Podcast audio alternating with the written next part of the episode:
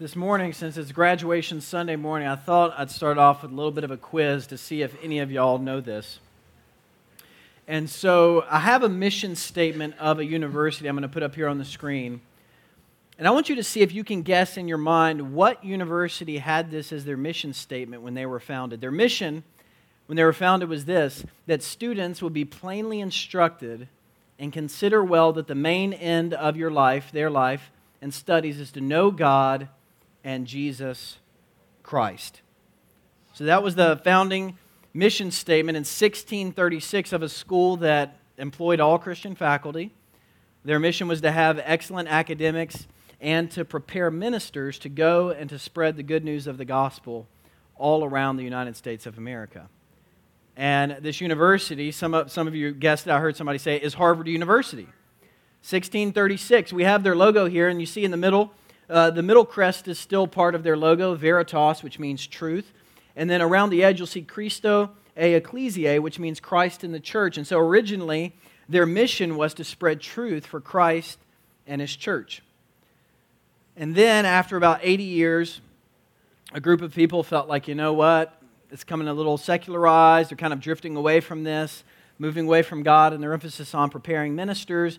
And so they said, you know what? We, we got to do something about this. So they kind of left. They got together, a philanthropist got together a lot of money, and they founded another institution.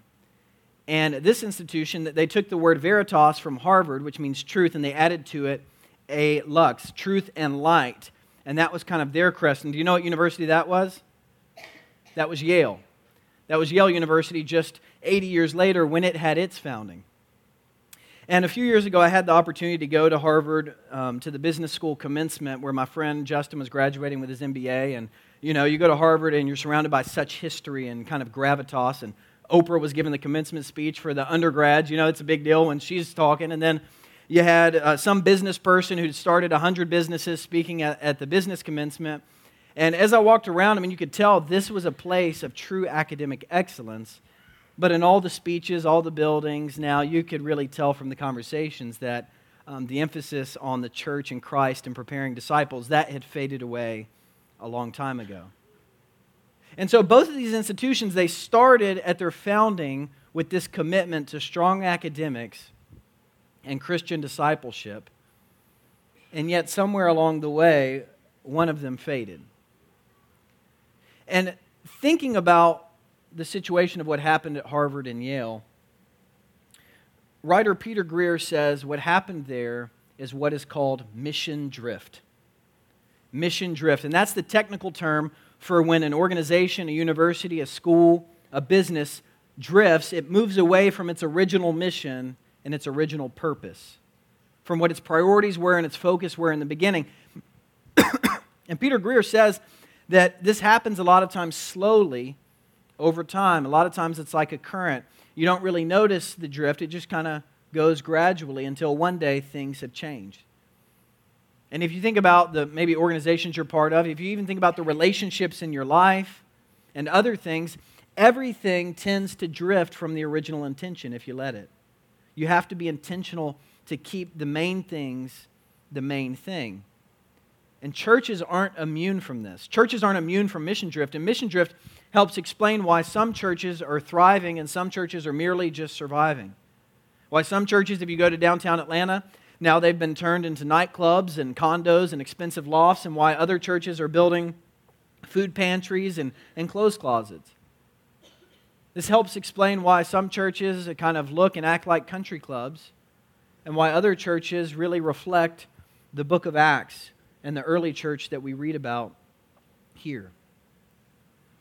And the truth is that any organization, and especially the church, if we're not intentional, if we're not prioritizing coming back to our mission and keeping the main thing the main thing, then eventually we'll drift away from it. A lot of times slowly and not intentionally, and we'll find ourselves doing other things that aren't important. And so this morning, I want us to look at the scriptures together, and I want us to look again at the heart of Harvest Point. To look at who we're really called to be. And so, to do that, I want to look at some words from our founder, Jesus Christ. And when we look at the words of Jesus Christ, I want to look at some words that he says in Matthew chapter 9 and Matthew chapter 10. Because throughout his ministry, Jesus was constantly equipping the disciples, teaching the disciples, and then before he went into heaven, he was giving them a clear mission on what they were called to do and who they were called to be.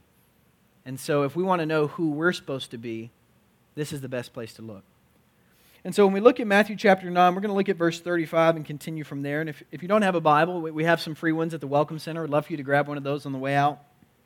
But Matthew tells us this in verse 35 that Jesus went through all the towns and villages, teaching in their synagogues, proclaiming the good news of the kingdom, and healing every disease and sickness. And here, when Matthew says he, he went to all the towns and villages, he's talking about the, the Sea of Galilee region, that kind of region that he was in. That's the setting for everything. And then, as Jesus was going, when he saw the crowds, he had compassion on them because they were harassed and helpless like sheep without a shepherd. And then he said to his disciples, The harvest is plentiful, but the workers are few. Ask the Lord of the harvest, therefore, to send out workers into his harvest field. And so, if you've ever wondered why we're called Harvest Point, well, here's a reference. We see references to the harvest all throughout the Bible. And here Jesus is saying, look, spiritual seeds have been planted in different people. They've been growing in their relationship and their understanding of God. And he's saying, look, now is the time of the harvest to help bring people into the kingdom of God. And I need your help. I want your help pray that the Lord would send out workers into the harvest to help with this great work. And immediately after Jesus says this, the prayers are answered as he calls the 12 disciples to him. And then he gives them authority to drive out impure spirits and to heal every disease and sickness. And then we find the names of the 12 disciples. First, Simon, who's called Peter, and his brother Andrew. James, son of Zebedee, and his brother John. Philip and Bartholomew. Thomas and Matthew, the tax collector.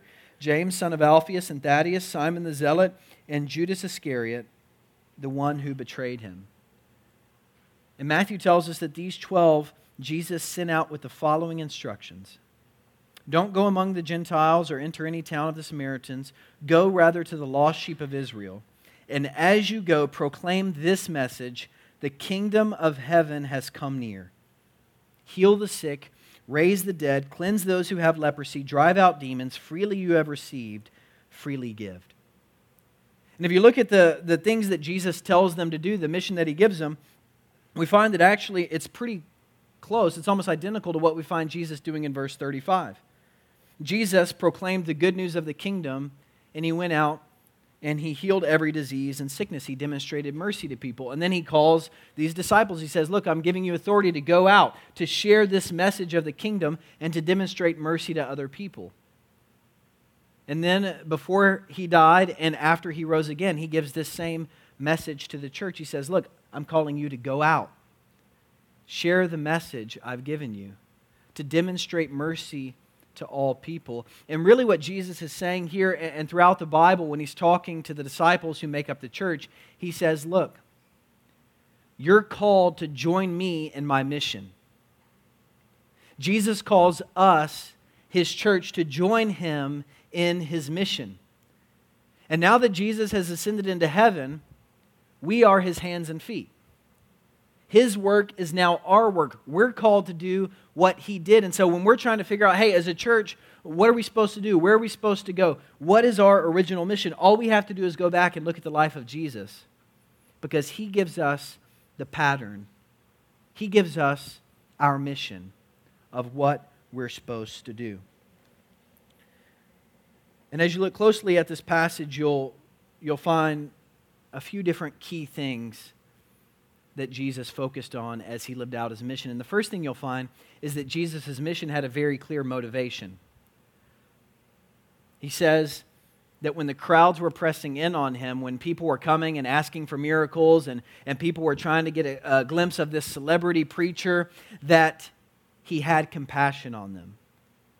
For they were like sheep without a shepherd. Now, any, we got any country people here who work with sheep? Anybody work with sheep in here? Okay. I don't know what sheep without a shepherd are like, so I have to look on YouTube and, you know, go on Google and everything. What are sheep like without a shepherd? Okay. He says they're stupid. All right, they kind of, they, they kind of wander. They kind of wander about aimlessly. They do their own thing. They, they get lost easily. They get stuck in fences. I went on YouTube because I was like, you know, I need to illustrate this, get a video in here. It's just sheep wandering around, blocking roads, and, and doing dumb things like he said. They're prone to wonder, and then as they wonder, they're prone to danger because they're not protected. They're walking in roads, they're going near enemies that they don't realize. And Jesus, he could have had anger at the crowd, he could have had resentment, he could have said, you know what, get away from me, I'm, i need a little space. But instead, when the crowd was pressing in on him, he had compassion. And another way to translate compassion there is his heart went out to them because he saw that they were like sheep without a shepherd, they were lost. And Jesus knew that God desired for them not to be lost, but to be people who knew God's love, to be people who were on the path that God designed for them. And his heart broke for them. He had compassion, and his compassion ultimately led him to action. And so, as a church, one of the first things we have to realize is that if we're going to join Jesus in his mission, we need to have his same motivation in all the things that we do. Our motivation doesn't need to be to, to get bigger buildings or to make a big name for ourselves or to be popular. Our motivation needs to be compassion and it needs to be love. And if you look at our world, it's not hard to see that the world is desperately in need right now, right? A lot of people in our world are wandering around like sheep without a shepherd. There's a lot of hurt, there's a lot of brokenness. People are facing, facing financial crises. People are facing discrimination in their homes and in their workplaces. People are facing all sorts of major things in life. People are down. They're lost. They don't know where to go. They're wondering. And when we see the world like this, we're called to have compassion, not judgment, compassion. And this week we saw it again right on Friday in Santa Fe with another school shooting. And I don't know if you saw this news clip, but there was one girl, her interview stuck out to me because she was asked if she was surprised that this happened in her small town. And I don't know if you saw her answer. She said, No. No, I'm not surprised. It's been happening everywhere, and I always felt like eventually it would happen here too. My heart went out to her because that's the world we live in. That a lot of us live in. We live with this constant sense of fear and with dread, wondering when the next bad thing is going to happen. There's so much brokenness out there. And when we see and when we live in a world with all of this brokenness, it's easy to just kind of build up walls, right?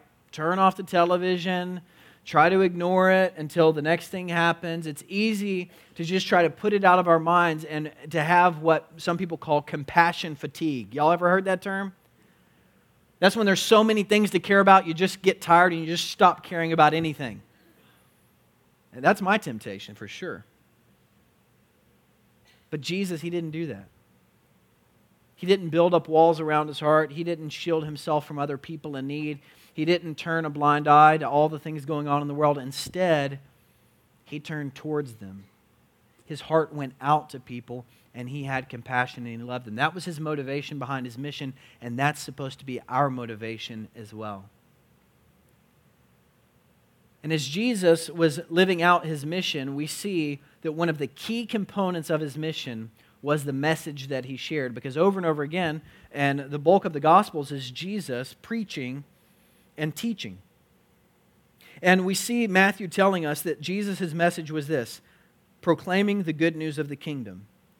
And when he sent out his disciples, he sent them out to go and share this message. The kingdom of heaven has come near. The kingdom of heaven has come near.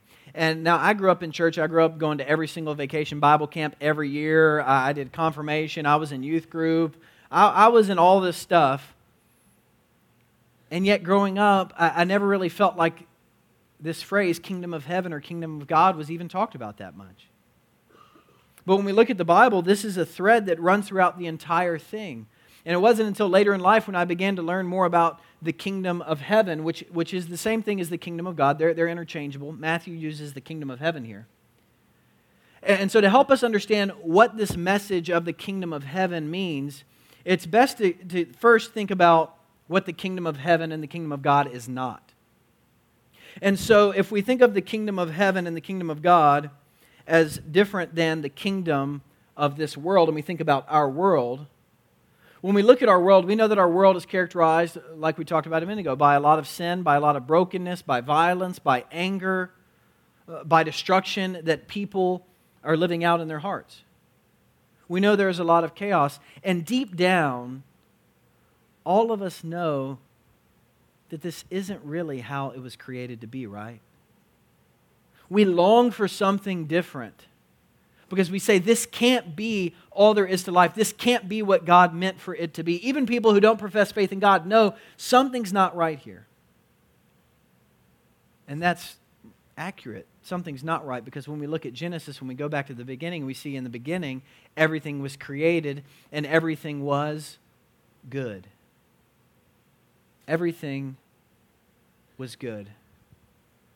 God was king, he was the creator, we were his creation.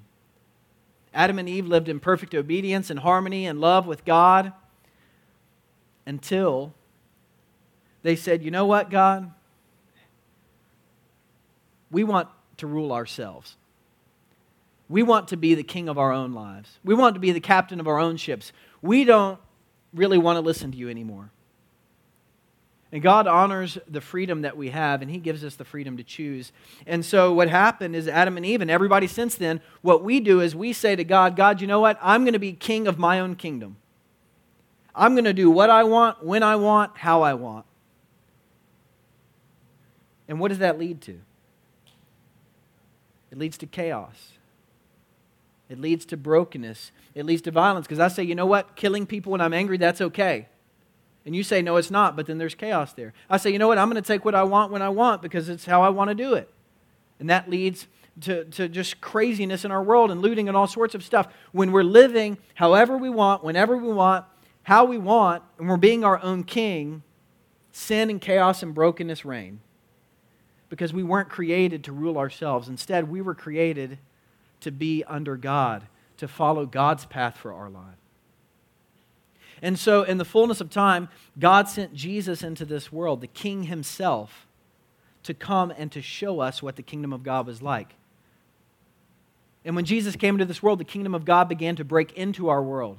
And Jesus, through his life, his death, and his resurrection, he showed us what the kingdom was like. And Jesus said, Look, I know the kingdom of this world, it's full of anger, but my kingdom is full of love and forgiveness. The kingdom of God is full of compassion. It's full of second chances. But in your world, you're petty. You don't forgive people. You hurt people when you're mad at them. Your kingdom, when you're living on your own, is full of anxiety and stress and worry. My kingdom is full of peace. Your kingdom is full of sadness. My kingdom is full of joy. Jesus came and he said, Look, the kingdom I'm bringing, it's different than this world. It's different than the kingdoms you've known. In my kingdom, the poor are lifted up, the humble are raised up. And he invited people to come and be a part of this kingdom a kingdom of forgiveness, of wholeness, of healing, and salvation. And Jesus said, Look, the way to enter into my kingdom is simple. All you have to do is to say, I want to stop being my own king. I want to stop ruling myself and I want to submit myself to God and follow His way for my life. I want to follow His will. And that's called repentance when we turn from an old way of life to a new way of life. And if we repent and if we believe that Jesus is truly the King, that He came, He lived and died for us, and He rose again, then we can enter into the kingdom of God. And that's the message that the disciples shared as they went out and they proclaimed the kingdom of God has come near. They were saying, Look, the king of heaven has come to earth. And now the kingdom of heaven is breaking into our world. And so their message was Look, one day we're going to share in eternity where the kingdom of God is going to be in all of its fullness. And there's going to be no more tears, no more suffering, no more shame, no more guilt, none of that. But you don't have to wait to take part in that kingdom now you can enter into it and you can begin experiencing forgiveness, love, joy, and salvation, even now because the kingdom of God has come near. All you have to do is repent and believe and make Jesus your king. That was the message that they proclaimed all around the world. And that was the message that the author of Acts, Luke says, turned the world upside down because people who were lost were suddenly found. People who were wandering began to walk on the path of God, and their lives were transformed radically for the good. And this is the message that Jesus calls us to proclaim as a church. He calls us to share the good news of the kingdom with other people. And I know sometimes when we think of sharing the message of Jesus and good news, we, we start thinking, well, what if people ask me this? Or I don't know enough about the Bible, and I don't know about Leviticus and everything going on in that book of the Bible. And we think, okay, I just can't do it. But sharing the message of the good news of the kingdom is pretty simple. Because if you're a citizen of the kingdom of God, all you have to do is tell your own personal story. All you have to do is tell people what your life was like when you were living on your own when you were trying to rule your own life and how that worked out for you. Tell people how you came to know Jesus, what he did for you, how he transformed your life. And then tell people what your life is like now. Now that Jesus is the king of your life and you're a citizen of his kingdom. That's all you have to do. Tell them what your life was like before Jesus was king, how he became your king, and now how your life is with him as your king how you're living in this kingdom of salvation and forgiveness and love. And Jesus, the amazing thing about his ministry is he didn't just preach this message about the kingdom, he also demonstrated it, he put it into action. And so we see Matthew telling us that Jesus went around and he was healing the sick, he was casting out demons, he was feeding the hungry, he was giving sight to the blind, and all these things that right now, you know, we're like, wow, that's kind of crazy stuff. And a lot of times we can look at this and we can ask ourselves, why was Jesus doing all of this stuff? I mean, why didn't Jesus just like travel the world and give lectures to people? Why was he wasting his time on these people? Why didn't Jesus just start a YouTube channel and spread his good news that way, right? Why didn't Jesus just take a break and relax and go on a cruise or something? Why didn't Jesus just build a fortress, build a palace? He's the king. But the reason Jesus didn't do any of that. The reason Jesus did this ministry of healing, of demonstrating mercy to all people, was because he wanted to make the kingdom of God real in their lives. And so when he healed somebody of blindness, he was pointing to the future kingdom, to eternity when there will be no more blindness. When he fed hungry people, he was pointing them to the reality that God desires that no one be hungry. And that in God's kingdom, when it comes in its fullness, no one will be hungry. Jesus forgave people of their sins because he was pointing to the future that in the kingdom of God that's here and now and coming fully in the future, there will be forgiveness and there will be salvation for all people. Jesus gave people new life because the kingdom is characterized by new life. He was demonstrating in the flesh what the kingdom of God was like, and He calls us to do the same. He calls us to demonstrate mercy to other people. And so, as a church, we have to constantly keep that at the forefront of what we're doing, of our activities. And so, yesterday, we do this in, in small ways. We went to the Geranium Festival. Anybody go to the Geranium Festival? Okay, all right, yeah, saw a lot of y'all there eating some tomato sandwiches and fried pickles and all that good stuff. At the Geranium Festival, we gave out over 700 balloons to children. And now, that's kind of a small thing, right? It's like, okay, it's just a balloon. But you should have seen the kids' faces when these angry kids in strollers who were hot and hungry received that free balloon when they received that free gift, they didn't do anything to earn it, they didn't do anything to deserve it, they didn't have to beg mom for it. We simply said, hey, here's a free balloon. You should have seen the joy on their faces. And as we gave them those balloons, we were simply saying to them, hey, this is a free gift. Here's some joy because God's kingdom is full of joy, and we want to spread that joy. Our, our PALS program and our children's ministry we reach out to kids and we love them and want to have a safe place for them to grow and to learn. Because Jesus said, Children have a special place in my kingdom. A lot of times our world thinks children are worthless, babies are worthless. Treat them as objects. That's what we do in our world. Jesus says, In my kingdom, they're super valuable. The kingdom of heaven, he says, belongs to them. And so we value children here. We reach out to them in love, we help shape them. It's why we have our care ministry. It's why we serve people meals when they're going through crises and they're grieving, because it's a tangible way of saying, look, God is with you. And we know right now we're balancing the, the kingdom of God and the kingdom of this world, but one day things are going to be different. And there's going to be no more tears and suffering. And we're pointing people to that time when they will experience love and joy in Christ's presence eternally. We're called to demonstrate mercy. We're called to share Jesus' message of the kingdom. We're called to have his motivation of compassion. Ultimately, at Harvest Point, our heart is to join Jesus in his mission in the world. And reflecting on all of this, uh, David Platt, who's head of missions for the Southern Baptist Church, he tells the story about a ship that was commissioned in the 1940s. And the ship was commissioned to be built by Mr. Gibbs and by a shipping company, and the ship eventually became the SS United States. And now I think we have a picture of the ship here for you. But when the ship was built, it was quite the thing. There it is. It cost $80 million. It could carry 15,000 troops. It could go 51 miles per hour. It could be anywhere in the world within 10 days. And it could go 10,000 miles without fuel or supplies.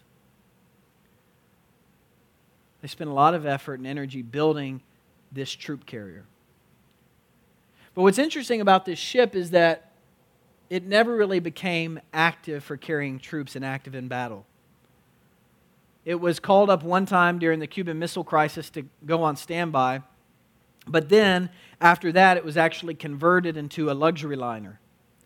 And so they converted it, and so instead of carrying troops, it carried presidents and heads of state and dignitaries and all of that. And they rearranged a lot of the stuff inside of there, and when they were done, it couldn't carry 15,000 people, it could only carry 2,000 people.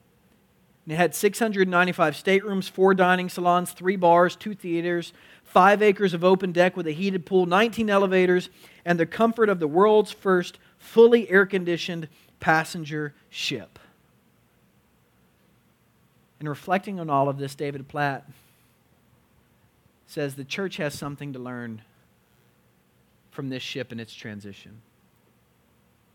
Because the church, as Jesus desires it, is to be a lot more like a battleship than a cruise ship. And I don't know if you've ever been on a battleship or, or been on a cruise ship, but they're very different places. A, a cruise ship, it's all about comfort, right? And you expect to be served. You go on a cruise ship to relax and to sleep, and they make those little fancy swans out of towels. That's amazing, right? They have turn down service, and you get your chocolates you go on your excursions, and you really you don't think about other people. You just think about yourself because that's what you're there for. And success for a cruise ship is based on how many people come on the cruise. It's based on your personal experience and how you felt about it. A cruise ship is, is measured by how much cash it brings in every year, and if it doesn't bring in enough, then they you know shut it down or send it to do something else. And all of that is very, very different from a battleship. Because a battleship, it's created for a mission. It's not created for the comfort of the people on board. It moves quickly, a lot quicker than a cruise ship. All of the resources are aligned to achieve the mission, and people on board, they know what they're there for. They know they're there to be equipped and to be sent out to serve other people in the world. Everyone on board has a commanding officer and they listen to them. And ultimately, a cruise ship is deemed successful, uh, a, a battleship is deemed successful if it completes its mission. And the church is meant to be more like a battleship. Because we have a mission that is too important to just sit back and to go slowly and to think about ourselves all the time. Our mission is to join Jesus in his mission and to become a place of harvest, a harvest point, a place where people can enter into the kingdom of God and experience all that he desires for them forgiveness, love, eternal life, joy, and salvation. That's who God created us to be. And so I know some of you got cruises planned for the summer, and I hear Disney is one of the best cruise ships. That's what people tell me in this church. And I say that, you know, let's let Disney do the cruises. And let's us as a church continue to join Jesus in his mission. Continue to serve people as we have since our very first day. Continue to proclaim his message.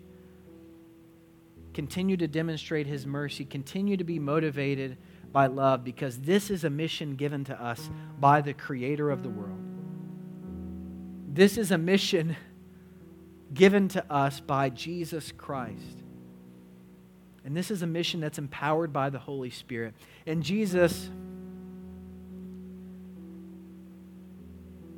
when you read, it's pretty clear that this mission is a dangerous one. It's a risky one.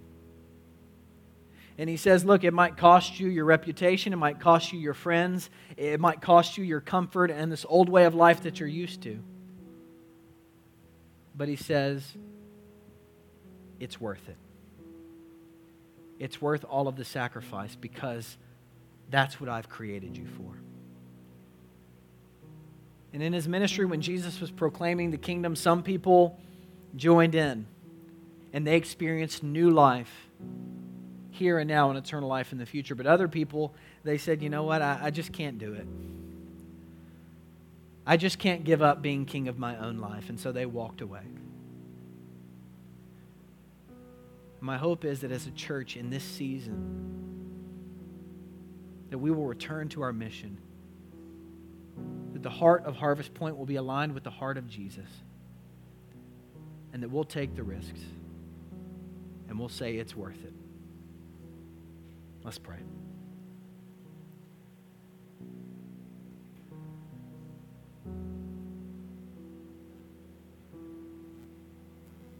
Almighty God, we thank you for Jesus. And we thank you for the mission that he came into this world to bring about. God, we thank you for his heart of compassion that reaches out to every single one of us, for his heart of love that forgives us and his heart of love that transforms us. God, we thank you for his message, for his mercy. And God, as Jesus said, that the harvest is plentiful, but the workers are few, we ask today that as a church, you would help send us out as workers in the harvest field. People who are sold out for you. People who are committed to serving others so that they might enter into the kingdom of God.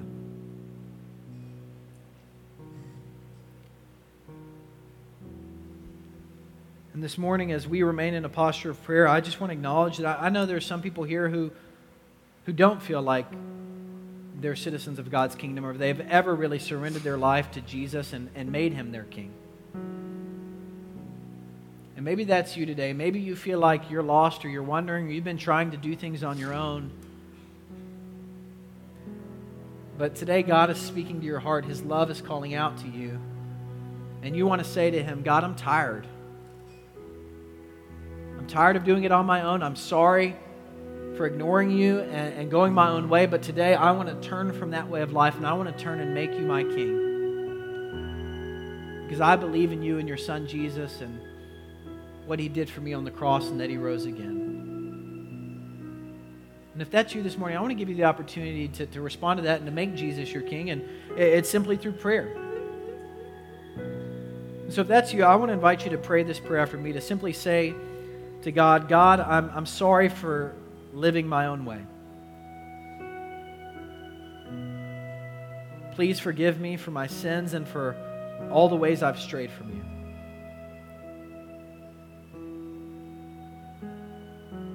God, today I want to make Jesus my King. I turn from my old way of life and I turn towards you. And I ask that you would give me forgiveness and salvation and make me a citizen of the kingdom of God. And if you prayed that prayer this morning, I want to let you know that, that you're now in the kingdom. Jesus has promised that you will experience forgiveness for your sins and that you don't have to wait until eternity to go to heaven, but actually you can begin living a new life here and now before you get to heaven. So, if that was you this morning and, and you'd like to acknowledge that with us, would you simply just raise your hand and, and lift it up so we can, we can celebrate you?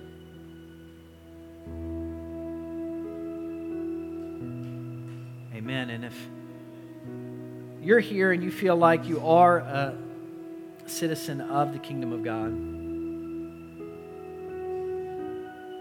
and you feel like God has called you to join Him in this mission, if you're willing to be a worker in the harvest field, if you're willing to go out and to join Him in the mission, would you simply raise your hand today and to say once again, Jesus, I'm willing to join you in your mission? Okay, you can put them down. God, we're here. We're here and we celebrate the person who today said, I want you to be king of my life. God, we know there's rejoicing in heaven right now, and we rejoice too. And God, we rejoice that you have called us as a church to be a place of harvest. You've called us to go out and to help people know your love and your grace. You've called us to join you in your mission, and we pray that you would help us to continue to do that every single day. We thank you and we praise you. In Jesus' name, amen. Amen. Would y'all celebrate the one person who, who said they want to make Jesus their king today? Amen. And this morning, would you stand? as we sing our final song together.